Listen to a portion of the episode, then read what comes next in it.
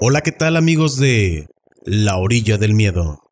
Estamos muy agradecidos con todo el cariño que nos han demostrado.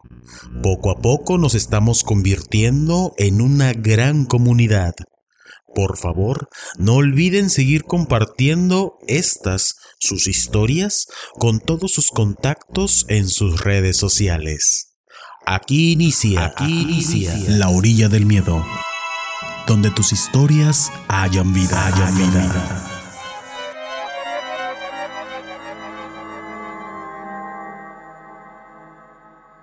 Hace algunos 20 años, o tal vez más, tal vez menos, en la casa de mi abuela donde vivíamos en aquel entonces no existían los aires acondicionados. Por lo menos, ahí no. Así que el modo de pasar el verano de una manera tranquila era poner todos los colchones en la habitación más fresca y hacer uso de todos los abanicos al mismo tiempo. Esta habitación estaba al fondo de la casa de mi abuelita. Era grande, parecía como un almacén o un galerón, o quizás, a mi edad, eso parecía. El caso es que ahí pasábamos la noche todos juntos. Recuerdo que en ese cuarto había una ventana. Bueno, había varias, pero esa de la que les voy a hablar era una ventana no muy ancha, pero sí muy larga. En una de esas noches calurosas, no recuerdo bien la hora, pero supongo que ya era tarde, porque casi todos estábamos dormidos, sentí como mi hermana me pellizcó. Aún no me dormía y molesto me giré hacia ella. Siempre nos hacíamos bromas en el día, pero en la noche no. Supongo que era algo así como un trato de hermanos.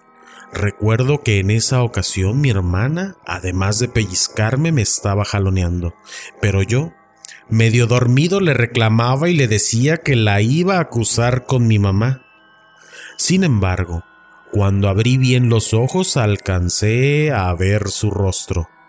Era una cara de terror, una cara de angustia, una cara que jamás le había visto antes, una expresión que espero jamás volver a ver en su rostro.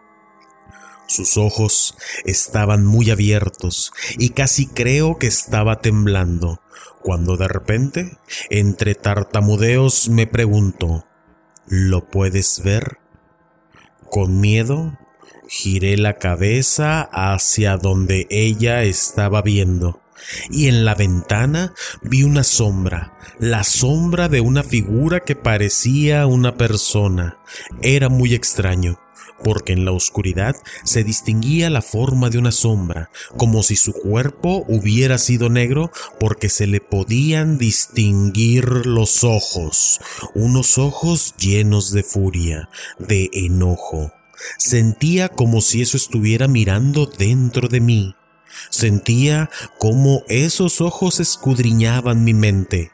Alcancé a ver alrededor de esa sombra la forma de alas que se perdían en el contorno de la ventana.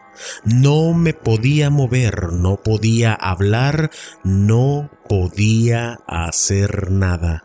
Me sentí congelado de pies a cabeza. Aún queriendo hacer algo, no podía dejar de ver esa cosa. Era como si me tuviera atrapado con la mirada mientras echaba un vistazo a mis secretos y a mi mente. De alguna manera logré taparme con la cobija. Después de eso, no sé si me desmayé o si me dormí. Caí en un sueño profundo. Al día siguiente desperté pero estaba en la cocina. Sí, así, tal cual. Desperté en la cocina. Y todos hablaban de aquello. Parece que no fui al único que mi hermana despertó.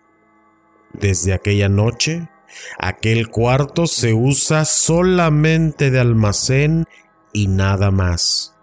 Ya nadie ha vuelto a dormir ahí, y sobra decir que la ventana está tapada, está, tapada.